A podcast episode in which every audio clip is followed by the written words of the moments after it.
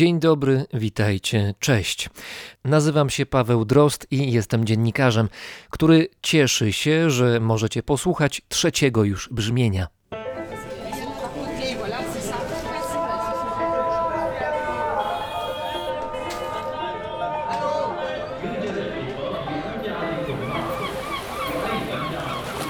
Brzmienie świata z lotu Drozda. Pod koniec zeszłego roku dostałem w prezencie plecak. Dostałem trochę na zamówienie, ponieważ kto jak kto, ale no ten, który plecak ma nosić, wie najlepiej, czego potrzebuje. Miał być duży, około 100 litrów, żeby wszystko, co sobie zamarzę, mogło się znaleźć w środku, bez obawy o to, czy na przykład mój wielki zimowy śpiwór z demobilu albo inne wynalazki, aby na pewno się w środku zmieszczą. Jak dotąd plecak był użyty tylko kilka razy, najrzadziej w terenie, a najczęściej w mieście. Chodzę z nim na zakupy, a ponieważ staram się najrzadziej, jak to tylko możliwe, odwiedzać sklepy, zwykle raz na półtora tygodnia, plecak wypełniam podczas zakupów niemal po sufit. Tym sposobem sprawdziłem zarówno możliwości plecaka, jak i moich pleców. Oba elementy, jak dotąd, radzą sobie świetnie. Z plecakiem mogę wyjść oczywiście do lasu, chociaż jest stanowczo za wielki jak na leśne wiosenne potrzeby. No i pewnie zbyt szybko dalej z nim nie pojadę, ale zawsze mogę usiąść sobie w domu, założyć ten plecak na siebie i włączyć Radio Garden. To jest aplikacja, która ucieszy zarówno fanów kartografii, jak i odkrywania nieznanych detali, z których świat jest złożony. W tym wypadku tymi detalami są rozgłośnie radiowe.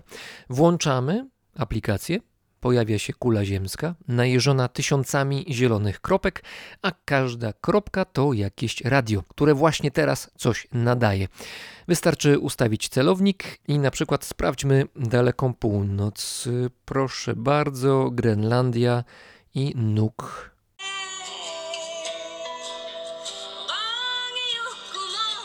Tak, teraz grają w Grenlandii. To sprawdźmy może Wyspy Owcze. Tutaj impreza chyba dopiero się rozwija. Zobaczmy północną Norwegię, może tam będzie troszkę szybciej. De Stone Rocks er det tredje fyrtårnet som har vært bygget på disse klippene ute i den britiske kanalen. Kanal to zrozumiałem, chyba kanał. Tylko nie wiem, czy chodzi o hydraulikę, czy jednak o coś może innego. To dalej jeszcze północna Rosja, Norylsk. No tak, typowa romantyka dalekiej północy w Rosji. Tu jedna zielona kropka. Jakuck. I dalej jeszcze na wschód się przenieśmy na chwilkę. Magadan. No tak, tutaj muzyka, która apeluje prosto do serca. Ale to jeszcze nie koniec Rosji, bo mamy przecież chociażby. O, Sachalin, proszę. No tak, jak Sachalin to kojarzy nam się oczywiście z muzyką industrialną i densową. A co u sąsiadów za miedzą w Japonii? Na Hokkaido? Radio Kushiro. A to radio Shibetsu. Oj, coś tam się chyba ciekawego dzieje, jakaś konferencja prasowa albo spotkanie. Zostawmy może tę część świata, przejdźmy na półkulę południową i tutaj jak się spojrzy na Pacyfik, to też są stacje radiowe. Proszę bardzo. Mikronezja. No tak. Słyszę chyba Casio. Jeden ze starszych modeli, ale nie jestem pewny. Dobrze, zostawmy to. I jeszcze może na koniec stacja najdalej na południe wysunięta na świecie. Są Falklandy, widzę, ale jest też chyba Ushuaia w Argentynie. Momencik. Tak. Mimo, że tam jednak dosyć chłodno w południowej Argentynie, to muzyka cały czas jednak ciepła. Znakomita zabawa i erzac podróżowania Anno Domini 2020. Radio Garden czyli brzmienie świata, tylko trochę inaczej. A w brzmieniu świata z lotu Drozda najpierw piosenka.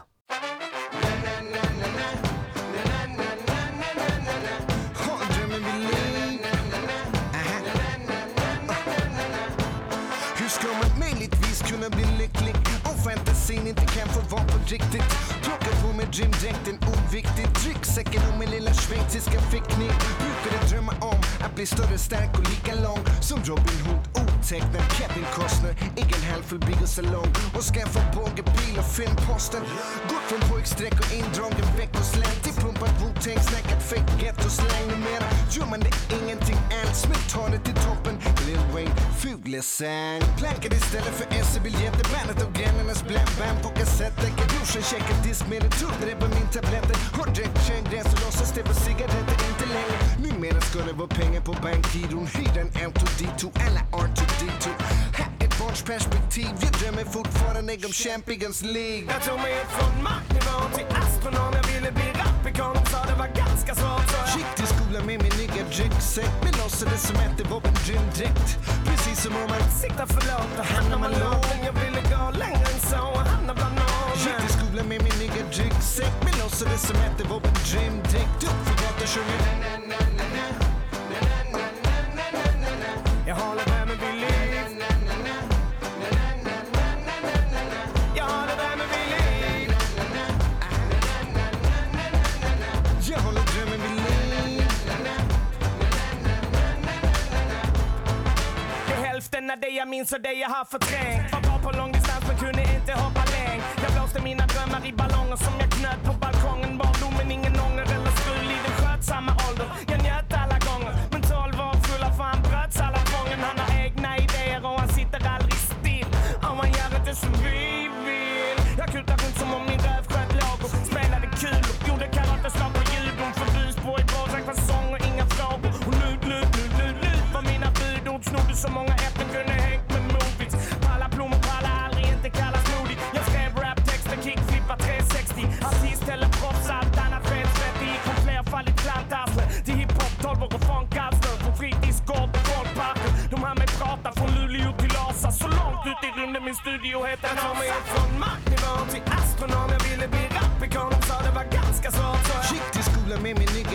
Säck med låtsades som att det var en rymddräkt Precis som om man siktar för lågt och hamnar man lågt Men jag ville gå längre än så och hamna bland Gick till skolan med min nya ryggsäck med låtsades som att det var en rymddräkt Upp för gatan sjunger.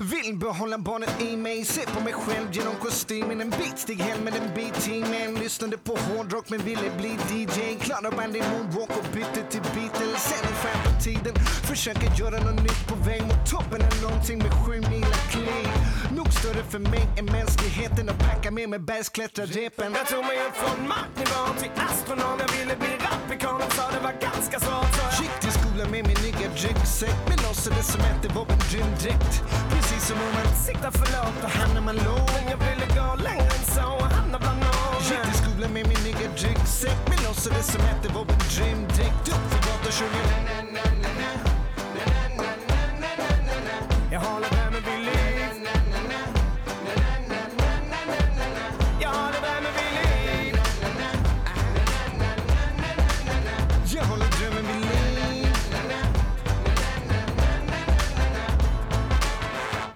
Teraz y, Anna Książek jest z nami. Jest y, z nami konkretnie we Włoszech, Fano, niedaleko Rimini. Dzień dobry, witaj, cześć. Witam serdecznie. Pięć lat temu razem ze swoim partnerem Andreą Puccim rozpoczęliście przedsięwzięcie pod hasłem Światozmieniacze. Zrobiliście wtedy założenie, że będziecie jeździć po świecie w poszukiwaniu ludzi, którzy zmieniają. No zmieniają nie tyle może siebie, co zmieniają własne otoczenie, zmieniają na dobre. Ciągu kilku lat razem z Andreą odwiedziliście kilkadziesiąt już krajów, spotykaliście się z tymi właśnie światozmieniaczami, rozmawialiście z nimi. Powstało z tego pewnie kilkaset, jak nie więcej, wywiadów, jeszcze pewnie drugie tyle opowieści. I pamiętam ten entuzjazm, który z Was bił przed wyjazdem. Dało się go dobrze słyszeć, kiedy występowaliście w różnych mediach, opowiadając o tych swoich zamiarach. I to było 5 lat temu. Teraz nigdzie nie jeździcie, jesteście razem we Włoszech, Fano.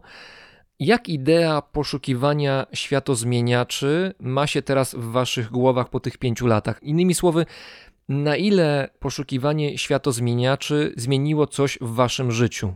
Zanim odpowiem na to pytanie, pozwolę sobie na dwa komentarze. Po pierwsze, właściwie projekt, który prowadzimy, nazywa się Exchange the World, a światozmieniacze to jest moje własne tłumaczenie słowa changemaker, którego nie byliśmy w stanie na język polski przetłumaczyć. A druga rzecz jest taka, i to dla nas dosyć ważne, że światozmieniacze zmieniają świat, ale zmieniają też siebie. I często ta zmiana świata od tej zmiany siebie właśnie się zaczyna. I tak samo było z nami. Ta zmiana siebie jest tym wszystkim kluczowa, jak zresztą o to pytasz.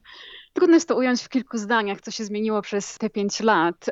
Na pewno mam poczucie, że mamy w sobie ogromną wiarę w to, że można robić w świecie rzeczy, które się chce i że mamy siłę na to, żeby wprowadzać zmiany, na których nam zależy i że cokolwiek życie nam przyniesie, choćby lockdown jak w tej chwili, to jesteśmy w stanie sobie z tym poradzić. Myślę, że to przekonanie, że jestem w stanie podążać ze swoim celem, ze swoją misją, ze swoimi wartościami i pokonywać przeszkody, które życie przede mną stawia, jest dla mnie najważniejsze, bo daje mi też taki spokój myślenia o przyszłości, której nie muszę planować, nie muszę być jej pewna, bo wiem, że mam w sobie umiejętności i siłę, i kontakty, i wartości, które pozwolą mi z każdą sytuacją sobie poradzić. To na takim poziomie bardzo personalnym. Na poziomie świata mam poczucie, Doświadczyliśmy bardzo dobrego świata. Ten świat, który oglądamy w mediach, to jest świat, w którym dzieje się mnóstwo złych rzeczy, bo one są bardziej medialne, prawda? Mówimy o tym, kto umarł w wypadku samochodowym, a nie o tym, ile ludzi bezpiecznie dojechało do domu. I przez to buduje to w nas też takie poczucie ciągłego zagrożenia i tego, że świat jest zły, a świat nie jest zły. Podróżujemy od pięciu lat i to w sposób taki, że przybywamy ciągle z ludźmi. Śpimy w domach ludzi, jeździmy autostopem, więc wsiadamy do samochodu kogoś, co tak naprawdę nie wiemy, kim jest. Więc mamy w sobie ogromne zaufanie do świata i przez te pięć lat nigdy tak naprawdę nie zdarzyło się nic bardzo niebezpiecznego. I okazuje się, że z mojej perspektywy świat w większości jest bardzo dobry, tylko za mało o tym mówimy. Co buduje właśnie ten lęk, dystans i brak zaufania, który gdzieś tam sobie odnajduje dzięki tej podróży również. Ciekawe jest to, co powiedziałaś chwilę temu, że nie musisz wiedzieć, co się wydarzy w przyszłości, nie musisz jakoś dokładnie mieć wszystkiego zaplanowanego, bo masz w sobie tę pewność i przekonanie, że po pierwsze będzie dobrze, a po drugie będzie dobrze również dlatego, że znasz siebie i wiesz, jakie są Twoje możliwości. Jak to się ma w kontekście tego, co się w tej chwili dzieje na świecie i w Europie, tego lockdownu, no, tego, że jesteś we Włoszech, czyli jesteś dokładnie w miejscu, w którym problem pandemii w Europie się rozpoczął, gdzie jeszcze no niestety ma się bardzo dobrze. Włochy dopiero powoli wylizują się z tych ran, które półtora miesiąca temu czy dwa miesiące temu zostały temu krajowi zadane. Przede wszystkim też to, czego nauczyłam się w podróży, to to, że kategorie dobre i złe to są tylko kategorie. I niekoniecznie mam przekonanie, że przyszłość będzie dobra, ale mam akceptację tego, co dzieje się wokół. Akceptacja nie wiąże się z bezczynnością. Jakby jestem w stanie działać, świat zmieniać, jednak akceptując sytuację, która jest. I akceptuję też to, że mamy koronawirusa i staram się szukać, co w tej obecnej sytuacji jesteśmy w stanie zrobić dla siebie i dla świata.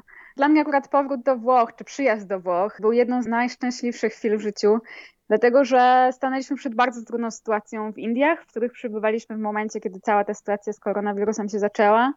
I to, że w ogóle byliśmy w stanie dolecieć do Europy jest jakimś cudem. Więc ja akurat przyjechałam do Włoch z poczuciem ogromnej ulgi, że mam miejsce, w którym mogę zostać i nikt mnie za chwilę z niego nie wyrzuci.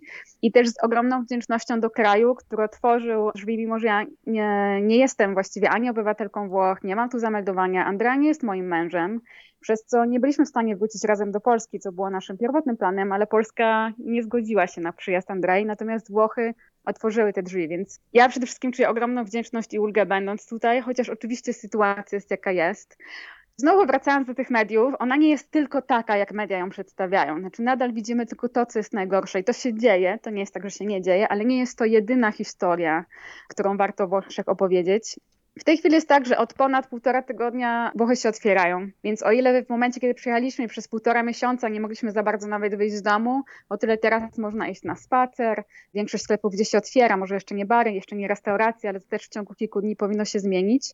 Czuję się oczywiście wciąż pewien niepokój, przede wszystkim ludzie jednak chodzą w maskach, zachowują dystans i tak dalej, ale przede wszystkim radość, że to się gdzieś kończy, bo mimo wszystko liczby we Włoszech spadają, i to też czuć w powietrzu. No my też nie jesteśmy na północy, która została najbardziej doświadczona, ale region, który jesteśmy, jest drugim pod względem ilości zakażeń regionem, więc też nie jest tu najłatwiej. Z drugiej strony też słyszałem takie historie, które dobiegały do nas w ciągu ostatnich kilku dni, że na przykład protestują złotnicy we Florencji, którzy dostali zielone światło, żeby otworzyć swoje sklepy, otworzyć swoje kramiki, czy te miejsca, gdzie, gdzie pracują, gdzie sprzedawali swoje wyroby, ale oni protestują dlatego, że mówią, no zaraz, no otworzymy swoje sklepiki swoje miejsca pracy, ale co z tego, skoro naszym głównym klientem są turyści, a turystów nie ma i pewnie jeszcze długo nie będzie. Więc to otwarcie jest takie, no na dwoje babka wróżyła. Wiesz, ja akurat jestem w takim miejscu, fan, o którym wspominałeś, które bardziej żyje z lokalnych turystów, więc to też daje zupełną perspektywę, ponieważ jesteśmy niedaleko Rimini, to jest bardzo turystyczne miejsce dla turystek z innych krajów, ale do Fano przyjeżdżają Włosi i Włoszki i paradoksalnie to na przykład miejsce może bardzo skorzystać na tym, co się dzieje, ponieważ ludzie nie będą mogli jechać do innych krajów i być może przyjadą właśnie tutaj. Więc myślę, że to jest naprawdę kwestia perspektywy i tego, z kim rozmawiamy. Pamiętam, że jak umawialiśmy się na tę rozmowę, która w tej chwili się odbywa, to uśmiechnąłem się, jak powiedziałaś mi, że nie za bardzo możemy się umówić wieczorem, wtedy kiedy akurat ja miałem czas, bo w tym czasie będzie biesiada rodzinna i nie da rady się z tego wykręcić. Może też nawet nie chciałaś się wykręcić, bo to pewnie jakoś przyjemne, ale rozumiem z tego, że to życie rodzinne, takie jak ja sobie wyobrażam, że życie rodzinne we Włoszech wygląda, czyli te właśnie posiedzenia rodzinne przy stole, przy jedzeniu, przy winie, one się dalej odbywają. Tutaj nic się nie zmieniło, przynajmniej z Twojej perspektywy. Mm, no, zmieniło się jednak. Czy to jest trochę tak, że my mieszkamy u rodziców Andrei, oczywiście codziennie jemy razem śniadanie, obiad, kolację i tutaj nie ma żadnej dyskusji. W ogóle w rodzinie Andrei bardzo niewiele się zmieniło, ponieważ oni wszyscy pracują albo w zawodach związanych z służbą medyczną, albo produkcją jedzenia, więc to są zawody, które nie zostały wstrzymane. Natomiast przez półtora miesiąca jedliśmy jednak tą kolację w czwórkę, znaczy my i rodzice Andrei, a jak tylko było można, to zaczęło rzeczywiście przyjeżdżać jego siostra, dwójka dzieci, oczywiście z mężem, ci i tamci, więc powiedzmy od tego tygodnia wróciliśmy do takiej normy, gdzie przy stole jest więcej niż cztery osoby, a jak jest już więcej, no to, to było dosyć szokujące. Po półtora miesiąca nagle, jak jest już sześć osób, no to przynajmniej cztery tematy się toczą, wszyscy krzyczą, nie mówiąc o tych biegających dzieciach, no ale jednak przez półtora miesiąca tego nie było, bo nie można było pojechać do członka rodziny, który mieszka nawet 500 metrów dalej więc no tak, jedliśmy jednak te wspólne posiłki o wyznaczonych porach. Tego minąć się nie da, ale w czwórkę, a nie na przykład w dziesiątkę, jak to bywa zazwyczaj. Wróćmy do światozmieniaczy, do tych ludzi, do których jeździliście po świecie razem z Andreą, których szukaliście, z którymi rozmawialiście. Ja słyszałem o kilku takich osobach, co najmniej w ramach tego zestawu światozmieniaczy i pamiętam jedną z takich historii, która jakoś mi zapadła w pamięć. Chodziło o niemieckiego bodaj lekarza, chyba ginekologa, który w przedziwny sposób rozwiązał problem niskiej skuteczności diagnostyki, jeżeli chodzi o raka piersi. Czy dobrze pamiętam? tak, chociaż to akurat nie jest historia, którą my zebraliśmy w czasie podróży, ale to jest historia, którą poznałam pracując w Aszoce. To jest światowa organizacja wspomagająca właśnie changemakerów, światozmieniaczy czy przedsiębiorców społecznych. I to tam spotkałam się z tym człowiekiem, którego imienia nie mogę odtworzyć w tej chwili, ale mogę to sprawdzić. I rzeczywiście był to ginekolog, który nie mógł sobie poradzić z tym, że tylko pewien procent pacjentek może zostać przebadany na obecność raka piersi, ponieważ on nie miał takiej skuteczności wykrywania, żeby mieć pewność, że wszystkie te, które tego potrzebują, zostaną przebadane. I wpadł na taki pomysł zatrudnienia kobiet niewidomych, które są w stanie wykryć 10 razy mniejsze guzy, mają dużo większą precyzję. Chodzi ci o precyzję manualną, tak? Tak, znaczy są w stanie po pierwsze wykryć 10 razy mniejsze guzy i też z większą precyzją określić, gdzie one są. No a przy okazji zapewni miejsce pracy grupie społecznej, która często z znalezieniem pracy ma spore trudności. Ale pamiętam też inną historię i to jest chyba jedna z tych historii, którymi wy osobiście się zainteresowaliście, to znaczy historia pewnego człowieka gdzieś z Azji Południowo-Wschodniej, który grał na takim instrumencie, który się nazywa kahun. To jest taki rodzaj mhm. skrzynki. To jest instrument perkusyjny, na którym się siada, uderza się i to wydaje ciekawy dźwięk. I on w ramach swojej małej pasji muzycznej postanowił pojechać do Singapuru, gdzie uznał, że to będzie dobre miejsce, żeby się z tym kahunem na ulicy rozłożyć, usiąść i żeby tam sobie grać. I to się potem rozwinęło w zupełnie nieprawdopodobny sposób. Dokładnie. Aktor właściwie jest z Singapuru. I to, co bardzo go zastanowiło, to, że Singapur jest bardzo uporządkowanym, cichym miastem w porównaniu z całą Azją Południowo-Wschodnią. I zabrakło mu muzyki właśnie, zabrakło mu radości na ulicach, więc wziął swój kahun, zaczął nań grać na tej ulicy. Sporo ludzi oczywiście patrzyło na niego jak na dziwaka, zawsze tak się zaczyna to światozmienianie, ale byli tacy, którym się spodobało, a nawet tacy, którzy dosiedli się do niego, żeby grać razem. Z czasem ktoś zaprosił ich na pierwszy koncert, potem nawet zaproponował, że za niego zapłaci, więc zaczęli być zapraszani na różnego rodzaju eventy i z czasem założyli biznes społeczny Beat the Box, który z jednej strony uczy ludzi grać na tych instrumentach, również je produkuje, tworzy festiwale muzyczne, ale zaprasza też do współpracy grupy społeczne, które normalnie nie mają okazji się spotkać. Tworzą grupy na przykład seniorów z osobami młodymi, mają grupę dla osób niewidomych, które pierwszy raz mogą nie tylko nauczyć się grać na instrumencie, ale z czasem mogą wyjść na scenę, zostać artystą czy artystką i poprzez grę ukazać, kim są światu, który normalnie nie był nimi bardzo zainteresowany. Ci światozmieniacze, o których rozmawiamy, to są właściwie lokalni liderzy. To są kobiety, to są mężczyźni, którzy są w stanie oddolnie wprawić w ruch swoje często niewielkie społeczności, potrafią zmobilizować je do działania, by powstała jakaś nowa jakość, coś dobrego. Czy zastanawialiście się w trakcie spotykania się z tymi ludźmi, z tymi światozmieniaczami, jak tego typu osoby, tego typu liderzy się wyłaniają, skąd oni się biorą, z czego wynikają te narodziny owych światozmieniaczy? Nie tylko się nad tym zastanawialiśmy, ale też pytaliśmy każdą osobę, skąd to się bierze. I myślę, że na podstawie już właściwie ponad 350 wywiadów, myślę, że mogę zaobserwować dwie takie rzeczy. Są takie osoby, które naprawdę z tym się jakoś rodzą i od samego dzieciństwa mają takie poczucie, że coś jest z tym światem nie tak i że chciałyby chciałby coś zmienić. To znaczy mówisz o takich ludziach, którzy w dowodzie osobistym mają wpisane tam, gdzie jest miejsce zawód, światozmieniacz. Niekoniecznie, oni akurat zawody to mają bardzo różne, ale jest w nich coś, co jednak uwiera od samego początku. I często to są ludzie, którzy wcale nie pochodzą z rodzin, które były bardziej ekologicznie czy społecznie świadome i tak dalej, ale jednak mają coś w sobie, co pcha ich do działania.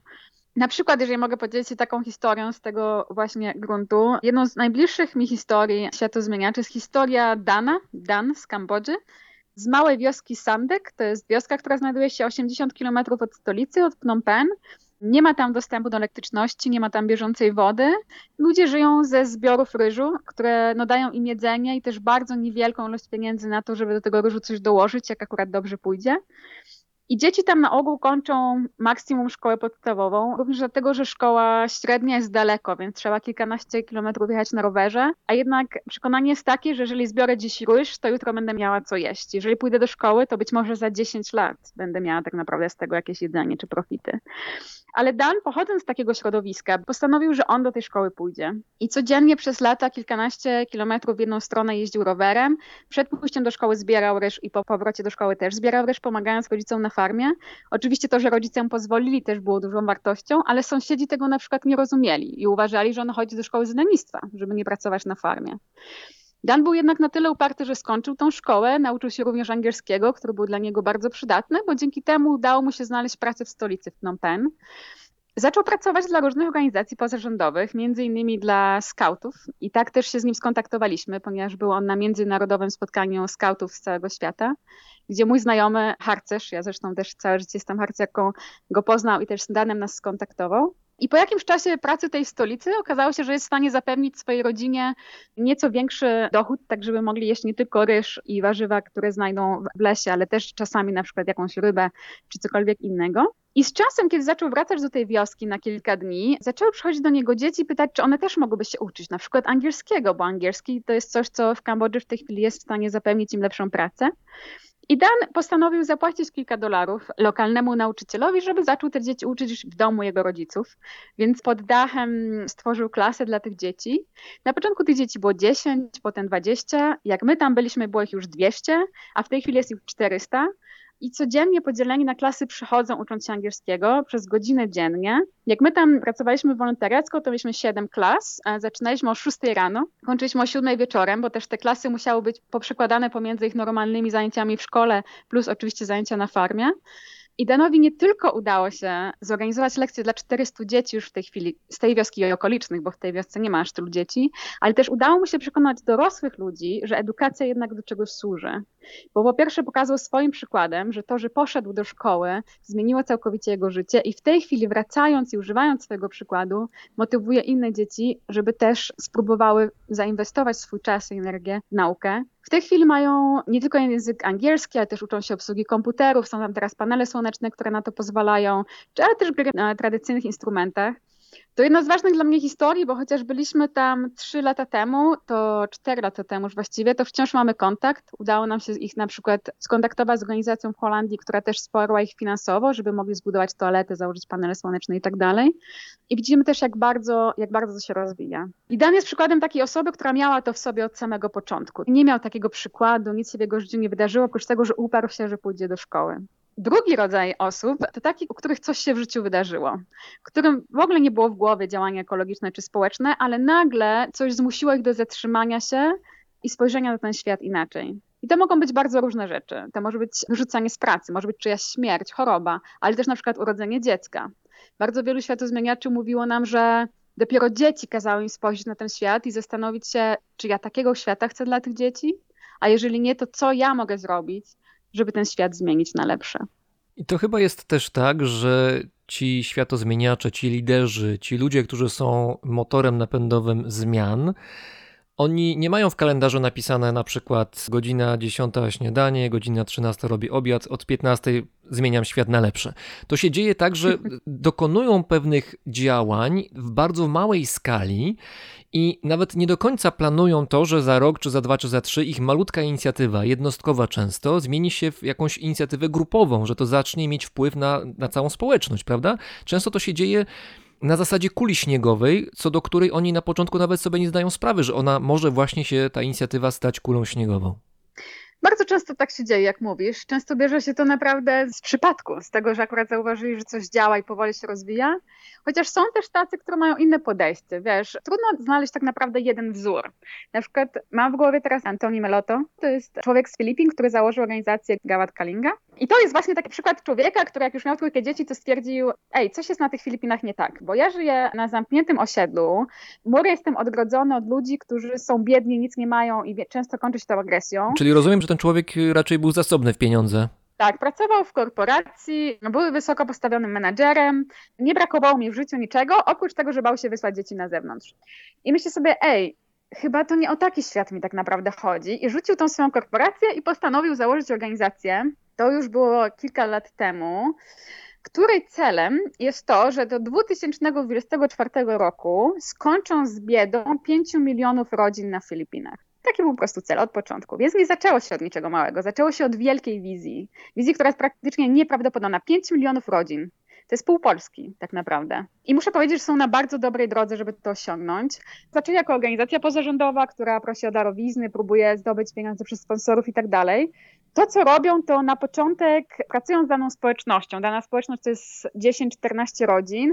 Najpierw zabezpieczają ziemię, ponieważ Filipiny znane są z tego, że jest tam bardzo dużo różnych tragedii typu trzęsienia ziemi, tajfuny i tak dalej. Więc najpierw zabezpieczają ziemię, ewentualnie szukają nowego miejsca, gdzie ludzie mogą zamieszkać, a potem wchodzą wolontariusze, wolontariuszki i patrzą, co mogą z nimi zrobić. Z czasem zmienili trochę koncepcję i postawili bardziej na biznesy społeczne, czyli taką formę biznesu, której celem jest nie tylko zarabianie pieniędzy, ale też zmienianie świata na lepsze. Biznes społeczny wykorzystuje tak naprawdę narzędzia biznesowe do zmieniania świata na lepsze. I ma tą zaletę, że nie tylko pomaga ludziom, szkoląc ich czy dostarczając jedzenie i tak dalej, ale tak naprawdę zatrudnia ich, daje im pracę, a praca to nie tylko pieniądze. Praca to też poczucie godności, poczucie tego, że coś tworzę i jestem w stanie sama na swoje życie zarobić. Więc oni zatrudniają osoby w takich sytuacjach, zatrudniają często kobiety, bo często bieda taka właśnie je, które nie tylko są w stanie zarobić na własne jedzenie, dom i tak dalej, ale też na edukację swoich dzieci na przykład. Oni w tej chwili mają ponad 30 biznesów społecznych otwartych w tej organizacji, które wytwarzają naprawdę wszystko. Od masa orzechowego, zabawek produkowanych lokalnie jako alternatywa do tych chińskich, poprzez kosmetyki naturalne, bo oczywiście starają się, żeby ich produkty też były sprawiedliwe, ekologiczne i tak dalej. Więc to był taki przypadek, gdzie nie zaczęło się od niewielkiej zmiany, zaczęło się od wielkiej wizji i wiesz, ile świata zmienia, czy tyle podejścia i tyle historii. Są ludzie, którzy zaczynają od rzeczy wielkich, a są tacy, którzy zaczynają zupełnie przez przypadek i akurat okazuje się, że to, co robią, działa. A czy proces zmiany, czy szukanie alternatywnych rozwiązań w jakichś społecznościach, czy w każdym miejscu na Ziemi wygląda tak samo z Waszej perspektywy? To znaczy, czy, czy to jest proces uniwersalny? Czy to jednak może jest tak, że inaczej to wszystko wygląda, proces wyłaniania tych światozmieniaczy, ich sposób działania, inaczej to wygląda w Ameryce Południowej, inaczej w Azji Południowo-Wschodniej, inaczej w Europie? Jak to wynika z Waszych doświadczeń? Na pewno są pewne różnice wynikające z kontekstu kulturowego i tak dalej, ale wydaje mi się, że ostatecznie to jest dosyć uniwersalne. Uniwersalne są i problemy, przed którymi stoimy, mówiąc o ekologii, biedzie, dyskryminacji i tak dalej. To wszystko jest dosyć uniwersalne, choć być może skala może się zmienić w zależności od miejsca. I ostatecznie uniwersalne są też rozwiązania i potrzeby, i to, jak ci ludzie się rodzą. Więc powiedziałabym, że chociaż ci światozmieniacze, każda osoba jest na swój sposób inna, to one jednak mają coś wspólnego bez względu na to, w jakiej części świata się urodzili. Zastanawiam się, w jaki sposób ci światozmieniacze byli przez was namierzani. Ja wiem, że czasami było tak, że mogłaś liczyć na pomoc, czy to Amnesty International, czy Ashoki, czyli organizacji, z którymi byłaś związana, czy miałaś jakieś namiary od kogoś, bo ktoś znał kogoś, ale też czasami podejrzewam, że mogło być tak, że przychodziłaś do kogoś razem z Andreą i mówiłaś, że dzień dobry, nazywamy się tak i tak, my tu się interesujemy takimi właśnie ludźmi jak ty, to może będziemy się teraz przypatrywać, jak świat zmieniasz. A ten ktoś mówi, no nie ma problemu, proszę bardzo, to za chwilkę zacznę zacznę zmieniać świat, to usiądźcie sobie, rozgoście się, zrobię wam herbatę, popatrzcie jak świat zmieniam. Jak to wyglądało? Właściwie wszystko, co powiedziałeś, jest zgodne z prawdą. Nasz pierwszy pomysł był rzeczywiście taki, by szukać partnerów, bo chociaż to nasz niezależny projekt, to jednak mam poczucie, że współpraca jest bardzo ważna. Więc rzeczywiście Czeszoka, Związek Harcerstwa Polskiego, Amnesty International, to były pierwsze organizacje, z którymi nawiązaliśmy współpracę i one też są międzynarodowymi organizacjami, więc dawały nam kontakty do lokalnych biur, lokalnych działaczy czy działaczek. Szybko się jednak okazało, że to nie wystarczy. Trochę dlatego, że jednak nie w każdym kraju są, więc o ile znaleźliśmy ich w Tajlandii, to już w Laosie na przykład nie. Nie zawsze odpowiadają na maile. W ogóle maile to tak działają przeciętnie w różnych miejscach świata. Więc oczywiście korzystamy z tej formy, czasami googlujemy, próbujemy zidentyfikować takie miejsce, które jest centralne w danym mieście, powiedzmy. Często jest to na przykład sieć przestrzeni coworkingowych, które są stworzone specjalnie dla światozmieniaczy, światozmieniaczek i działają w wielu krajach na całym świecie. A czasami jest tak, jak mówisz, że właściwie kogokolwiek spotykamy, to mówimy mu, co robimy i każda osoba zna kogoś, kto zmienia świat. Więc po Nicce do Kłębka często trafiamy w końcu na pierwszego czy pierwszą światozmieniaczkę i kończymy wywiad pytaniem, kto jeszcze? I to jest naprawdę jak kula śniegowa. Potem już nie mamy jak wyjeżdżać, bo to są tysiące ludzi, którzy robią coś dobrego i bardzo często mówią, ej, jutro prowadzę warsztaty dla tych dzieciaków, albo jutro zakładamy pompy z wodą w tej wiosce, dlaczego nie pojedziecie z nami? Więc bardzo często kończymy nie tylko na obserwowaniu, ale tak naprawdę na uczestniczeniu, co też pozwala nam nie tylko usłyszeć, ale zobaczyć, co się dzieje, mając okazję poznać też osoby, dla których światozmieniacze, albo z którymi światozmieniacze i światozmieniaczki pracują. Ulubione historie światozmieniaczy dla Was? Myślę, że trudno jest wybrać ulubioną, bo one wszystkie są na swój sposób magiczne. Takie, które na szybko przychodzą mi do głowy, bardzo lubię historię z Kolumbii, Andrei, która bardzo lubiła muzykę i postanowiła pracować z dziećmi ze slumsów, z dzielnic biedy, właśnie poprzez muzykę, żeby pomóc im wyrazić traumy, agresję, wszystko to, czego doświadczały wcześniej w życiu, ale nie mieli pieniędzy na instrumenty muzyczne. Za to mieli mnóstwo śmieci. To akurat coś, czego w slumsach nie brakuje. Zaczęła więc myśleć, jakby tu zbudować instrumenty z tych śmieci. I z pomocą internetu, wielu prób i błędów zaczęli wykonywać różne instrumenty. Dzisiaj są bardzo znanym zespołem, Latin Lattes e, się nazywają, który jest zapraszany na różnego rodzaju festiwale i grają tylko i wyłącznie na instrumentach zrobionych całkowicie ze śmieci. Nawet ich system nagłaśniania jest tak naprawdę e, stworzony z kabli z różnych urządzeń, które już nie działają. Ich mikrofon jest z suszarki. Jak potrzebują energii, to napędzają ją przez jazdę na rowerze. Można sobie wpisać na YouTubie Latin Lattes, czyli łacińskie puszki, przetłumaczenie na polski. Jak znajdziecie ich na YouTubie, to można też posłuchać typowo kolumbijskiej muzyki, chociaż oni grają wszelkie rodzaje muzyki, bo postanowili, że chcą trafiać do różnego rodzaju ludzi, więc grają zarówno dla polityków na wielkich bankietach, jak i w dzielnicach biedy, jak i dla byłych partyzantów próbując też poprzez muzykę połączyć grupy, które kilka lat temu były na wojnie, bo trzeba powiedzieć, że w Kolumbii wojna skończyła się dosłownie kilka lat temu i ona wciąż jest bardzo obecna w życiu ludzi. Co z kolei prowadzi mnie do drugiej historii, która bardzo mnie poruszyła w Kolumbii. Tam rzeczywiście prowadząc wywiady, ciągle słuchaliśmy o śmierci dlatego że wojna skończyła się tak kilka lat temu i był tam chłopak Daniel, który był liderem młodzieżowym. To jest jedna z tych osób, która od zawsze czuła, że chciałaby coś zmieniać. Właściwie nie od zawsze. Zaczęło się od tego, że jego ciocia została porwana przez partyzantów. Jak wróciła do domu, to powiedziała mu: Słuchaj, nie trzymaj w sobie urazy. Raczej weź swoje emocje i zamień je w działanie. I to przesłanie zostało z nim na bardzo długo. Kiedy był na uniwersytecie, starał się zaangażować w różne projekty społeczne, stworzył sieć liderów młodzieżowych. Z czasem przyszedł mu do głowy taki pomysł, żeby zachęcać młodych ludzi do wolontariatu, ale w taki sposób, żeby czuli, że to jest naprawdę coś fajnego, że to nie jest przykry obowiązek albo coś, co się powinno robić, ale to jest super zabawa.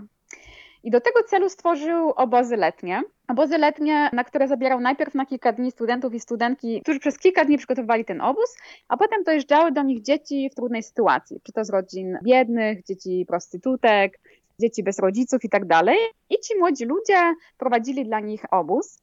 Co oprócz tego, że oczywiście zapewniło ciekawy, edukacyjny, wartościowy czas dla dzieci, spowodowało, że ci młodzi ludzie pokochali pracę społeczną i zaczęli angażować się w różne działania również pomiędzy obozami. To było ogromnym sukcesem, więc on w wieku 18-19 lat zaczął być zapraszany na różnego rodzaju konferencje, przemówienia, zarówno w Kolumbii, jak i innych krajach. I na jednym z tych przemówień podeszła do niego kobieta z Irlandii i zaprosiła go na wydarzenie związane z budowaniem pokoju przez młodzież. I powiedziała, że to, co robią, jest bardzo ważnym ruchem, żeby budować pokój w Kolumbii. Ona chciałaby o tym powiedzieć szerszemu światu. On oczywiście był tym zachwycony, powiedział, że tak, oczywiście, ale ona w tym momencie powiedziała, ale nie przyjeżdżaj sam. Zabierz ze sobą jakiegoś byłego partyzanta. I on na to, no nie ma mowy. Oni porwali moją ciocię. W ogóle nie ma takiej opcji, że ja będę rozmawiać z jakimś byłym partyzantem. Na co kobieta odpowiedziała, idź i spytaj swoją ciocię. Daniel więc wrócił do domu, poszedł do swojej cioci, opowiedział jej, jaka jest sytuacja. Na co ciocia, starsza już kobieta, bo to właściwie była siostra jego babci, mówi, słuchaj, kiedy już byłam porwana przez tych partyzantów, był tam jeden człowiek, który zawsze się mną opiekował. Zawsze dbał o to, żebym to ja pierwsza dostała kawę rano, bo był tylko jeden kubek dla nas wszystkich. Zawsze dbał o to, żebym była w stanie iść, ponieważ oni ciągle uciekali przed wojskiem, a ciocia była do pewnego stopnia niepełnosprawna, nie zawsze mogła nadążyć, więc on często niósł mnie na swoich plecach. I kiedyś powiedziałam mu na ucho, że jest tak samo więźniem jak ja i że wiem, że jedyne czego pragnie, to wrócić do swojej rodziny. Kilka dni później partyzant przyszedł do niej i spytał, czy jak to się wszystko skończy, czy pójdzie z nim na kawę. I odpowiedziałam mu wtedy, że nie, bo zbyt bardzo zranił moją rodzinę. Ale chciałabym, żebyś teraz znalazł kogoś takiego jak on i zabrał go na kawę w moim imieniu. Danielowi nie udało się znaleźć dokładnie tej samej osoby, ale z pomocą rządu znalazł innego byłego partyzanta i zaprosił go na konferencję w Irlandii. Jak to się często zdarza w takich historiach, samochód był opóźniony, więc przez cztery godziny siedzieli na lotnisku i zaczęli sobie opowiadać swoje życie. Okazało się, że oboje byli zaangażowani w działania studenckie na uniwersytecie, ale tak się złożyło, że człowiek, który był później partyzantem, musiał uciekać, musiał uciekać przed wojną, więc skrył się w jednym z partyzanckich grup i oni nie chcieli już go puścić z powrotem, musiał iść razem z nimi. I tak się stało, że pojechali tam razem, opowiedzieli swoją historię, zaczęli być przyjaciółmi, zaprosili się nawzajem na swoje śluby, on zaczął brać udział w różnych wydarzeniach organizowanych przez Daniela. I Daniel pomyślał sobie, że chciałby, żeby inne rodziny też miały taką szansę. Miały taką szansę porozmawiać z osobami po drugiej stronie konfliktu, zrozumieć, że one też są ludźmi i zbudować z nimi więź. Poprosił więc swojego przyjaciela, którego imienia znowu nie pamiętam, więc muszę sprawdzić, żeby razem zorganizowali obóz dla dzieci. Żeby zaprosił 10 byłych partyzantów, a on zaprosił 10 osób, które stały się ofiarami partyzantów w jakimś sensie. I razem przez kilka dni będą budować obóz dla dzieci. Nie było łatwo, ponieważ przyjaciele Daniela mówili, że chyba zwariował, że mają jechać w jakieś góry z byłymi partyzantami. Z kolei byli partyzanci, nie wiedzieli po co mieliby gdzieś jechać z tymi fancy ludźmi. W końcu jednak wsiedli razem do autokaru, nie wiedzieli kto jest kim. Była tam na przykład wnuczka ministra obrony, który został zabity przez partyzantów.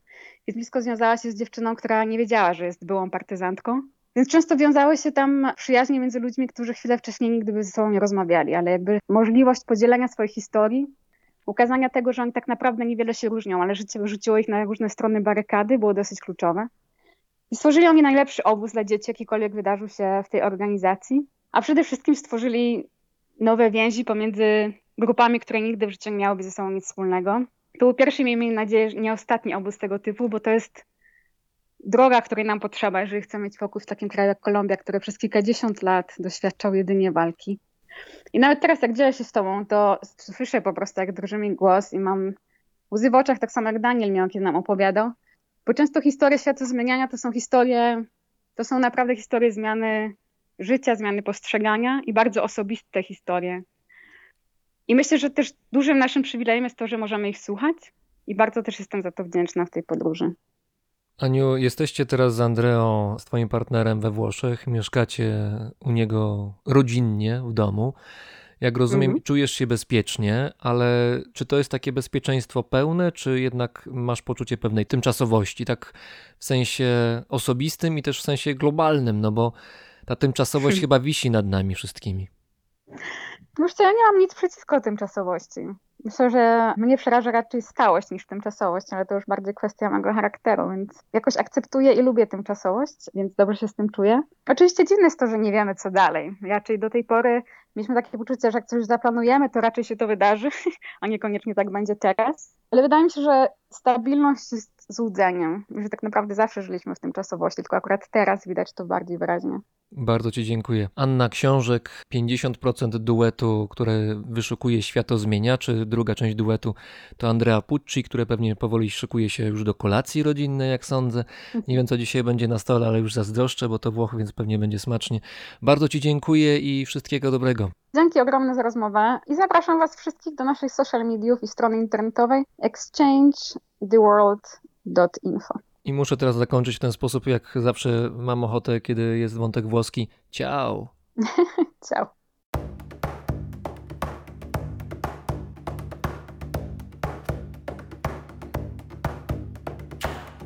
Canto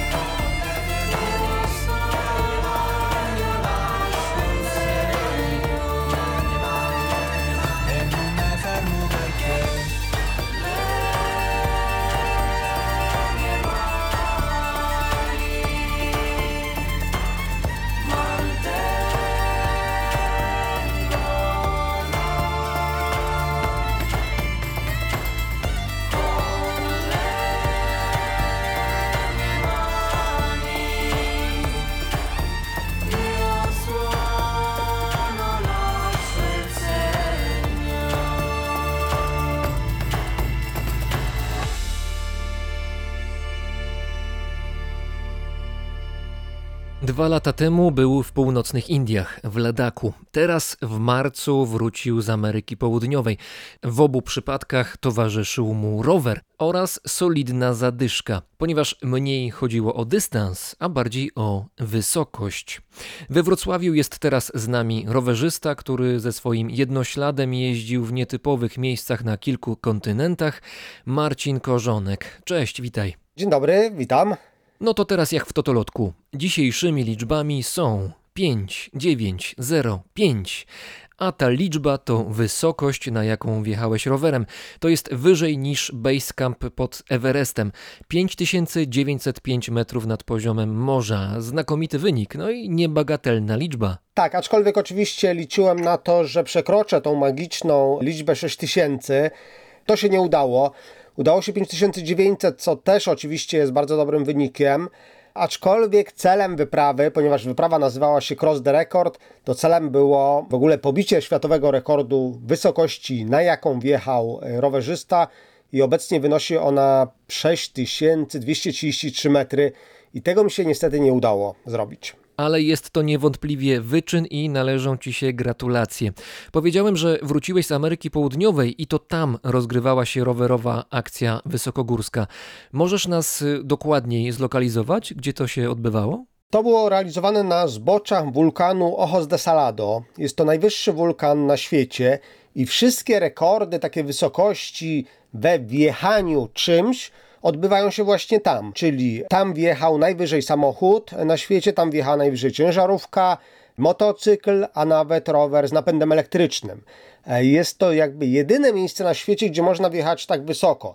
Czyli prowadzi droga, droga prowadzi gdzieś na 5800 metrów, tu się mniej więcej kończy i dalej już musimy sobie jakoś tam kombinować. Jest to możliwe, bo jest to wulkan, więc to nachylenie nie jest zbyt duże. I dzięki temu no, można próbować coś tam ugrać i wjechać wyżej. Ale Marcin, tak między nami, ty tym rowerem wjechałeś, czy go wepchnąłeś? Wjechałem. To też było ważne dla mnie. To była też e, idea tej wyprawy. Dlatego, że uważam, że rower służy do jazdy, a nie do wnoszenia go. Bo idąc tym tropem, to można powiedzieć, że jakaś para, już nie pamiętam kto to, wnieśli rowery na 7000 chyba 200 czy 400 metrów i tam przejechali parę metrów żeby można było powiedzieć, że jechali najwyżej na świecie. I faktycznie, no, zrobili to, ale jest to wniesienie roweru, co dla mnie się bardzo kłóci z ideą jazdy na rowerze.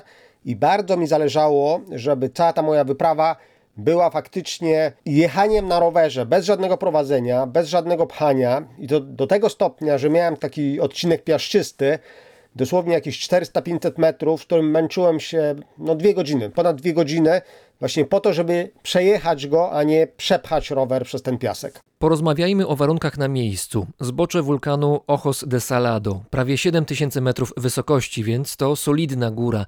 Środkowe Andy, pogranicze Chile i Argentyny. Widziałem Twoje zdjęcia i filmy z tego rejonu. Oglądałem też relacje ludzi, którzy pojawiali się tam w samochodach z napędem 4x4, ponieważ droga rzeczywiście jest wymagająca. Nierzadko kamienista, częściowo pokryta piaskiem.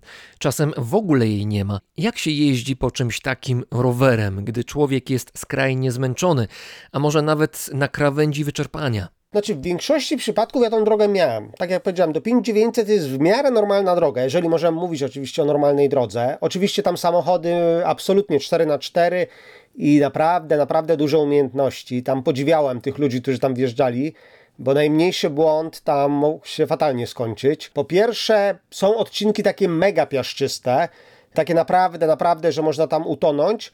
A dwa, że ten piach akurat, to pamiętam, mam przed oczami ten najgorszy odcinek taki. Tam jest droga oczywiście tylko na jeden samochód, czyli tylko dwa wyjeżdżone ślady.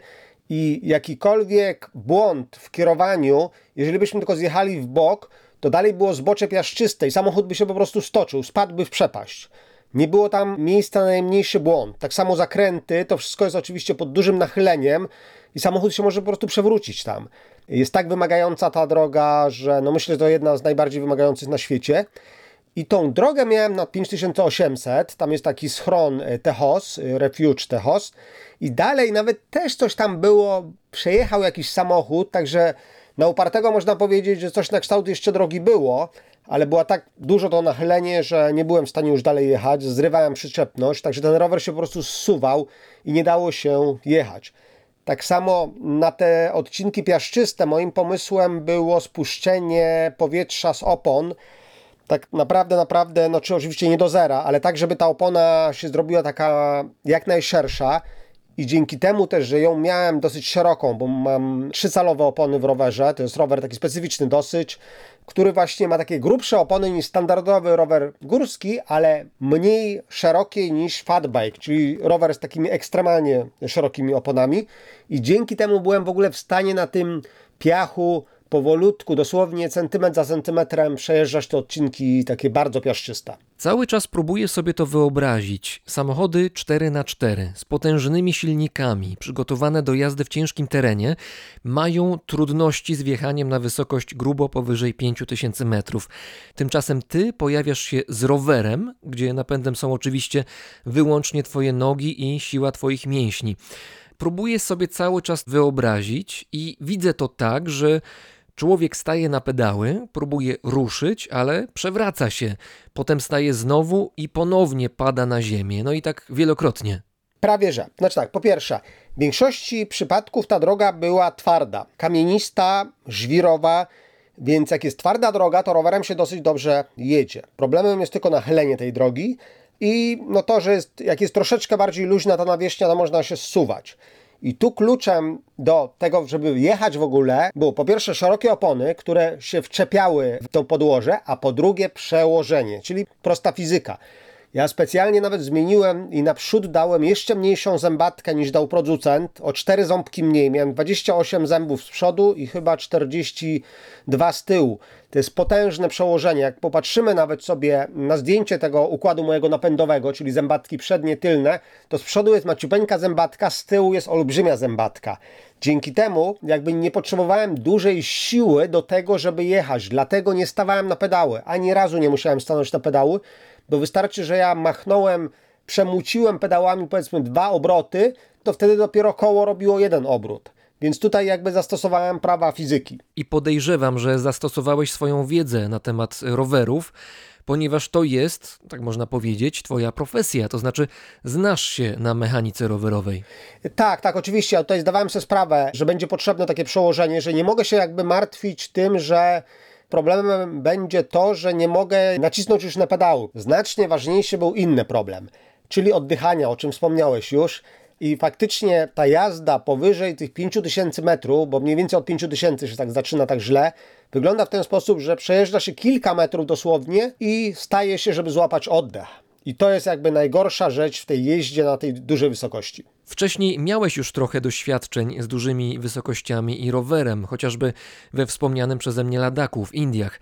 Tam wysokość, którą osiągnąłeś, to było około 5500 metrów. Czy widzisz jakieś podobieństwa, czy różnice pomiędzy tymi rejonami, pomiędzy jazdą na rowerze na pograniczu chilijsko-argentyńskim i w Ladaku? Tam było dokładnie 5360 metrów, najwyższa przełęcz Cardoncla i tam były trzy takie przełęcze o identycznej prawie wysokości. I tam całkiem dobrze mi się jechało, poza jedną przełęczą Changla, gdzie się naprawdę miałem problem z oddychaniem, ale wszyscy podróżnicy, z którymi później się kontaktowałem przez internet, też mówili, że to jest jakaś koszmarna przełęcz. Tu było 5900, czyli tych metrów wyżej 500, prawie 600 metrów wyżej i czuć to. Czuć to wyraźnie. Naprawdę złapanie tego oddechu na tej wysokości to było coś koszmarnego. Najgorsze jest to, że rowerzysta nie może powoli jechać, bo piechurzy, ja patrzyłem na piechurów, tam byli wspinacze i sobie szli wolniutko.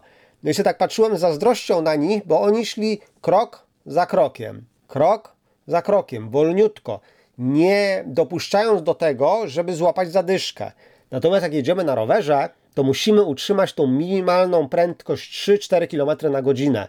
A jechać taką prędkością przy takim nachyleniu, jakie tam jest, na takiej wysokości, kończy się, jakby nie patrzeć, potężną zadychą, próbą łapania powietrza. Bo to było tak, ja przyjechałem tam sobie na 5200, tam się znajduje taki stron Refuge Atacama i tam wszyscy zakładają Cambase'a, czyli tak jak jest pod Everestem Cambase, to tam jest właśnie na 5200 i stamtąd pierwszego dnia jak tam przyjechałem, jeden dzień sobie założyłem na aklimatyzację, żeby tam zostać i się przyzwyczaić do tej wysokości i w ramach aklimatyzacji sobie zrobiłem podjazd 300-400 metrów w górę, żeby zjechać znowu do obozu. Typowy schemat aklimatyzacyjny, jaki stosują wspinacze.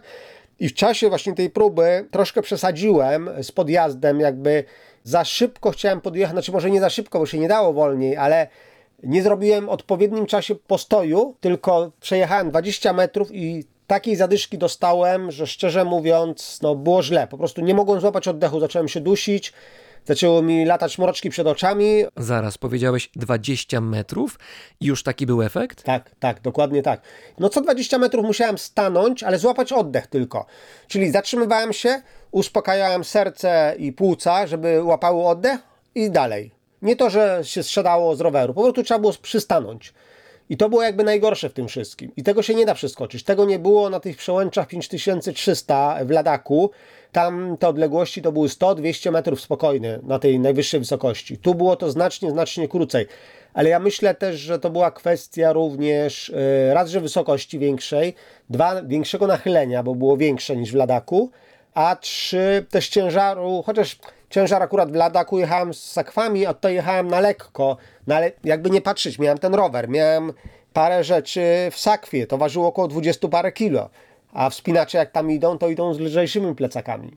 Czy miałeś objawy choroby wysokościowej? No bo są ludzie, którzy na wysokości już 2000 metrów mają pierwsze, no jeszcze nie groźne, ale jednak objawy. Ty byłeś dużo wyżej, blisko 6000 metrów. Był ból głowy, zmęczenie, poczucie rozkojarzenia? Nie, tu muszę przyznać, że bardzo dobrze jakby zadziałało, no powiedzmy, że jakieś tam doświadczenie, bo wiedziałem, że to jest absolutnie najważniejsza rzecz. Jeżeli chodzi o aklimatyzację, wchodzenie na tak dużych wysokościach, to czas, a właściwie pośpiech jest wrogiem naszym. Czyli trzeba to zrobić spokojnie, trzeba przebywać długo na tej wysokości i stąd na przykład ta moja wyprawa trwa prawie dwa miesiące, po to, żeby sobie wcześniej zrobić tą aklimatyzację. Ja to wymyśliłem w ten sposób, że nie robiłem jej tam, a to z takiego powodu jeszcze logistycznego, dlatego że tam nic nie ma po drodze. Do najbliższego miasta jest ponad 200 km, więc trzeba sobie przywieźć jedzenie, wodę, wszystko. W związku z tym, im krócej tam przebywamy, tym lepiej, bo im dłużej będziemy tam przebywać, tym więcej tego jedzenia musimy zabrać. To dla mnie się równa oczywiście ciężar w sakwa. Dlatego wymyśliłem, że pojadę do San Pedro de Atacama, takiego małego pustynnego miasteczka na pustyni Atacama, w ogóle o wiele dalej, jakieś 600, nie, prawie 1000 kilometrów dalej i tam próbuję sobie wjechać na kilka wulkanów, o wysokości prawie 6000 metrów, tam 5800 i żeby zrobić tam aklimatyzację, czyli żeby się przyzwyczajać do tej wysokości.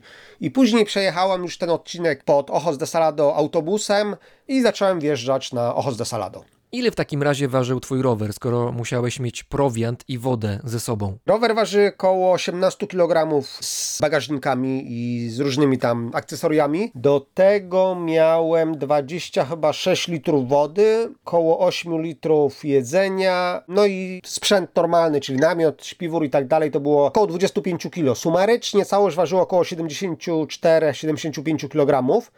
Przy czym po drodze miałem jedno miejsce, gdzie mogłem zatankować. Także ta woda to była mniej więcej na 4-5 dni i był posterunek graniczny. Tam mogłem wziąć wodę i faktycznie ją wziąłem i kolejne 20 parę litrów wody i znowu drugi skok. Natomiast jedzenie na prawie dwa tygodnie musiałem zabrać ze sobą. 5905 metrów to jest najwyższa wysokość, jaką osiągnąłeś podczas tej wyprawy.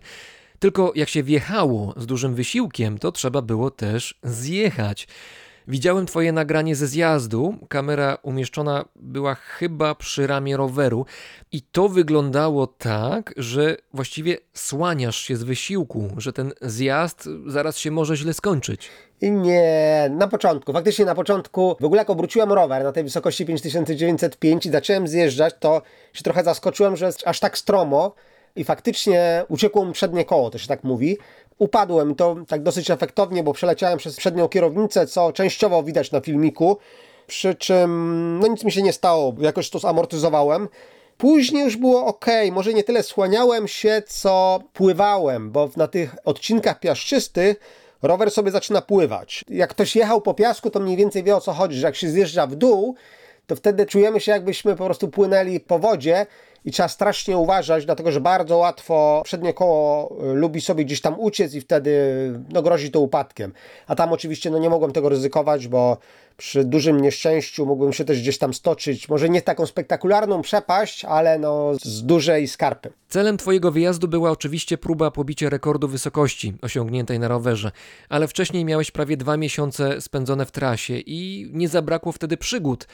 Wylądowałeś nawet w szpitalu. Jak to się stało? Co się wydarzyło? Tak, to w ogóle muszę przyznać, że ten wyjazd do Chile to był jeden z najcięższych, jeśli nie najcięższy mój wyjazd. Ja pierwszy raz byłem w Ameryce Południowej i oszczerzono mnie, że Chile są dosyć ekstremalne, czy w ogóle ta część Ameryki, e, że da mi popalić. I faktycznie tak się stało. Już właściwie drugiego dnia dostałem małego udaru słonecznego. Znaczy wtedy jeszcze nie wiedziałem, co się dzieje, ale się po prostu fatalnie czułem. Było bardzo gorąco, było prawie 47 stopni w słońcu, w cieniu było jakieś no, 38-39. Ja generalnie dosyć dobrze znoszę jazdę w upale, bo lubię jeździć po pustyniach, gdzie jest tam bardzo często bardzo gorąco i mi to nie przeszkadza. Pamiętam nawet, że swego czasu jeździłeś po pustyni danakilskiej w Etiopii, gdzie temperatury są przecież odpowiednio wysokie. Dokładnie taka sama była, 47 stopni, dokładnie tak. To jest najgorętsze miejsce w ogóle na Ziemi uznawane, pustynia danakilska, tylko że tam już byłem przyzwyczajony do tej temperatury. I ja pamiętam, jak w 98 roku jechaliśmy do Egiptu, jak myśmy się stopniowo przyzwyczajali do tych temperatur, bo ruszyliśmy z Polski, a dojechaliśmy do Egiptu i później w Egipcie nas żadna temperatura nie ruszała. Dużo ludzi się dziwi, jak ja mogę jechać w środku takiego upału, w sierpniu w ogóle, w Egipcie. Nic w ogóle na mnie nie robiło to żadnego wrażenia. Natomiast tu było to za szybko, bo to było drugiego dnia już, no trochę nie miałem wyjścia, nie miałem czasu się przyzwyczaić. I no po prostu fatalnie się poczułem, było mi niedobrze. Udało mi się dojechać do takiego baru, był tam cień i siadłem przy stoliku i pamiętam trzy godziny siedziałem. Kelnerka krążyła wściekła, że nic nie zamawiam, a ja nie byłem w stanie, po prostu byłem tak otumaniony. Zamówiłem tylko zupę, zjadłem jej połowę, dosłownie kilka łyżek, resztę sobie przelałem do pudełka i zjadłem dopiero wieczorem i dopiero jakoś tam złapałem tą równowagę. I to był pierwszy takie oszczerzenie. Drugie to było spalenie skóry, poparzenie właściwie bo nie posmarowałem się dosłownie w jednym miejscu na karku i wystarczyło kilka godzin słońca i mnie tak spaliło. To też mi się nigdy nie zdarzyło. Jak zrobiłem sobie zdjęcie i dotykałem tego, to ta skóra przypominała taki boczek wysmażony, jak się smaży na jajecznicę. Taki właśnie sztywny aż. Ale domyślam się, że bez cebulki. Bez cebulki, tak. Także to była druga rzecz. No i trzecia rzecz to było coś, co się stało w Olague. Ja tam dojechałem mniej więcej, to było jakieś 300 km jazdy. Stamtąd właśnie miałem atakować pierwsze wulkany, te ponad 5000 i tam robić aklimatyzację. Dojechałem na 4700, wróciłem sobie na noc do tej wioski i w nocy się coś dziwnego stało. Mm, Nie mogłem spać, nie mogłem złapać oddechu, nie mogłem oddychać swobodnie. Cały czas się dusiłem, czułem, że mam za mało powietrza. Więc stwierdziłem, że po prostu dostałem choroby wysokościowej. Aczkolwiek nie miałem innych objawów, nie miałem bólu głowy. Na wszelki wypadek wziąłem taki słynny lek Duramid, po którym się zaczęły wszystkie skutki uboczne, jakie się da tego leku, czyli totalne odwodnienie, bardzo duże pragnienie picia, więc cały czas piłem, wydalałem, piłem, wydalałem, tak całą noc, ani minuty nawet nie przespałem. I do tego drętwienie rąk, drętwienie stóp. Także rano, de facto jak już doczłapałem się do tego rana, to się czułem koszmarnie i wsiadłem w autobus i pojechałem do szpitala, do Kalamy. Tam stwierdzono, że mam bardzo duże zapalenie zatok i raczej nie miałem choroby wysokościowej. Taka była diagnoza. Dostałem antybiotyk i przykazanie, żeby przynajmniej 4-5 dni siedzieć i zaleczyć to po prostu w hotelu. Co się robi w sytuacji, gdy człowiek ledwo zipie, gdy ma problemy zdrowotne, gdy choroba toczy ciało, gdy brakuje sił na wszystko? No bo wtedy nie jest łatwo zadbać o siebie, a przecież trzeba zatroszczyć się również o sprzęt, o rower, o sakwy, a w tych sakwach cały dobytek. Powiedziałeś, że do szpitala pojechałeś autobusem. Co w tym czasie działo się z rowerem? Czy byłeś w stanie jakoś sobie poradzić z tymi kwestiami, będąc chorym i osłabionym? To faktycznie, to jest w ogóle jedna z największych bolączek samotnej podróży. To zawsze powtarzam, ta logistyka, to martwienie się o ten sprzęt, bo nie możemy tak jak jesteśmy w parze z kimś, że ktoś sobie zostaje ze sprzętem, a druga osoba może coś tam zrobić. Tutaj zrobiłem tak, że ten sprzęt zabrałem ze sobą. Jak pojechałem autobusem do Kalamy, to sprzęt pojechał ze mną i zadekowałem się w hotelu. Po prostu wynająłem sobie pokoik, najtańszy hotel jaki tam był znalazłem, bo niestety Chile jest bardzo drogie. I idąc do szpitala, zgłosiłem w recepcji, że mogę tak szybko nie wrócić, że mogę za kilka dni wrócić, bo nie wiedziałem, czy mnie wypuszczą od razu, czy mnie zatrzymają. Więc na wszelki wypadek ten rower sobie siedział dosyć luksusowo w pokoju. Bo też mam taką zasadę, że rower zawsze wchodzi ze mną do pokoju, co często jest źródłem różnych, znaczy nieporozumień, dyskusji, bo obsługa oczywiście na początku tego nie chce zrobić. No jak to rower? Rower sobie proszę postawić tam, albo najlepiej w patio gdzieś tam.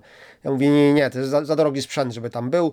Dyskutuję tutaj, faktycznie się udaje przekonać, żeby ten rower zabrać do pokoju.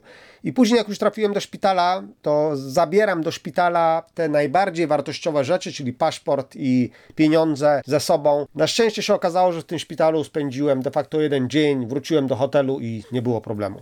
Tak jak większość z nas, spędzasz teraz gro czasu w domu. Czy twoje myśli krążą wokół tego, co działo się niedawno w Peru? Czy, czy chciałbyś jeszcze raz podjąć próbę pobicia rekordu wysokości? Czy masz takie ambicje? Oczywiście, gdzieś tam w tyle głowy mam to. Nie ukrywam, że o wiele lepiej byłoby teraz tam pojechać z tym doświadczeniem, jakie mam, bo zupełnie inaczej się jedzie gdzieś, gdzie już się było, gdzie się widziało tą drogę, tą trasę. To jest kwestia tylko dosłownie 300 metrów, żeby pokonać. Także mam nawet jakiś pomysł, jak to tam zrobić, ale powiem szczerze, że nie planuję tego. Nie lubię powtarzać tych samych rzeczy. Dwa, no zrobiłem co się dało. Jest to wysokość, uważam, całkiem duża. I mam przede wszystkim tyle planów przed sobą, że no nie da się wszystkiego zrobić w życiu. Jeszcze raz bardzo gratuluję Ci wyniku. 5902 metry wysokości osiągniętej podczas jazdy rowerem to na pograniczu Chile i Argentyny w środkowych Andach. Marcin Korzonek. Dzięki. Dziękuję bardzo, do widzenia.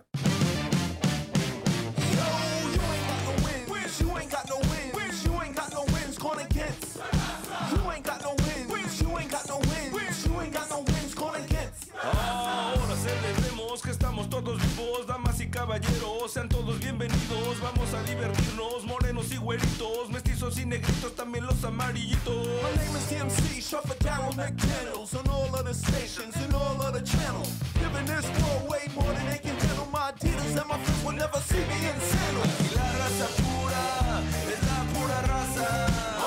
en la casa. Aquí la raza pura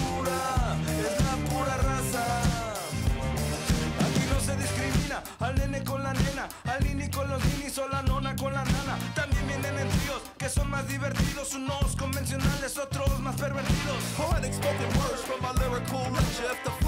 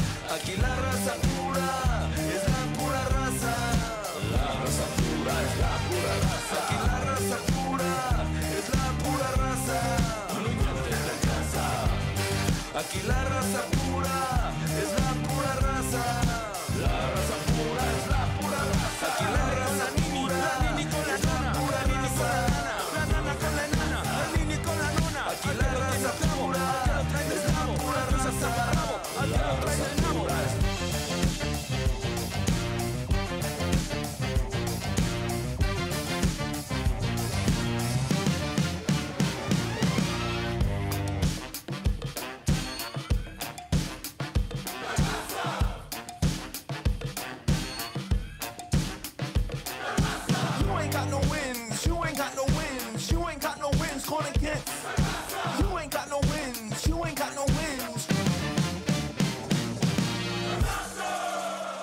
Słuchaliście brzmienia świata z lotu Drozda. Nowe odcinki czekają na Was w każdą sobotę, a ja czekam na Waszą obecność na facebookowym profilu podcastu oraz na Patronite. Tam możecie pomóc mi w dalszej pracy.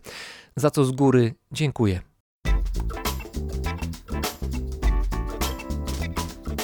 Paweł Drost, czyli ja, mówi Wam dobrego dnia.